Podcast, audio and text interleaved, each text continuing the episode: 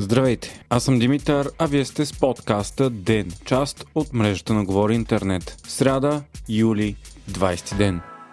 Продължават преговорите за потенциален кабинет с мандата на БСП. Днес левицата се видя с има такъв народ, които събориха редовното правителство през юни, оттегляйки се от четворната коалиция. Сега обаче партията на Слави Трифонов сменя тона. От Итана обявиха, че ще подкрепят закона за антикорупционната комисия, което продължаваме промяната заложиха като задължително условие за сформиране на кабинет. Ива Митева каза, че разговорът с БСП е бил много конструктивен и програмата, която бе изготвена за потенциален специален кабинет Василев и която се обсъжда отново, се препокрива с вижданията на има такъв народ. Те няма ли и възражения срещу кандидатурата на Бойко Рашков за шеф на антикорупционната комисия? Днес стана и ясно, че от продължаваме промяната отново ще предложат Асен Василев за премьер, въпреки възраженията на Итана и желанието им Василев и Кирил Петков да се отдръпнат от изпълнителната власт. От Демократична България пък заявиха, че все още не знаят дали ще участват в кабинет с третия мандат, защото това, че го държи БСП ги притеснява. От ГЕРБ пък заявиха на БСП, че ако Бойко Рашков бъде избран за шеф на антикорупционната комисия, това за тях ще означава война. Това ще да означава и Рашков Рашков да стане персонална бухалка и велик инквизитор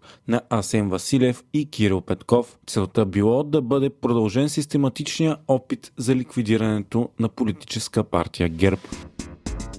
Европейската комисия представи днес Европейския план за намаляването на търсенето на газ, с който трябва да се намали шока от намалените доставки на газ от Русия и потенциалното му пълно спиране. Мерките ще въжат за всички страни членки на ЕС, но първо планът трябва да бъде одобрен от тях. От 1 август страните трябва да намалят разхода на природен газ с 15%, еквивалента на 15 милиарда кубични метра годишно. В случай на остра криза това изискване ще стане напълно задължително. Целта е да се натрупа натрупат следващите месеци достатъчно резерви от газ преди да е дошла зимата, както да се управлява кризата, ако Путин реши да спре кранчето окончателно. Планът дава и решения как за 8 месеца потреблението да бъде намалено с 15% и заменено с альтернативни източници. Междувременно Газпром все пак ще възобнови доставките по Северен поток 1 след профилактиката, но не и в пълния им обем. Колко точно ще се разбере след четвърта, когато приключва планираната профилактика. Опасенията на европейските политици бяха, че Путин може още сега да спре доставките. Нещо, което се възприема в Европа като не дали, а кога. Самият Путин, който е на среща в Иран, предупреди за възможно още по-голямо намаляване на доставките на газ през Северен поток. Той отново се позова на прословутата турбина на Сименс, която е за ремонт в Канада и с която Русия се оправдава за намалените доставки. Това обаче е политически ход и изнудване, защото ремонтът е бил планиран да продължи до септември и Газпром би трябвало да може да продължи доставките на пълен капацитет и без тази турбина. Кризата с газопровода започна на 14 юни, като преди това по него преминаваха 160 67 милиона кубични метра газ дневно, а после те намаляха драстично до около 67 милиона.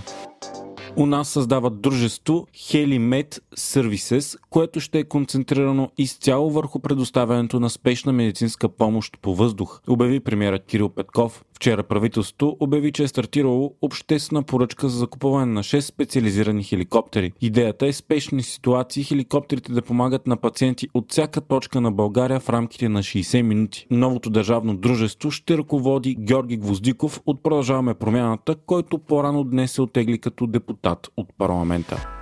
Вие слушахте подкаста Ден, част от мрежата на Говори Интернет. Епизода подготвих аз, Димитър Панелтов, а аудиомонтажът направи Антон Велев.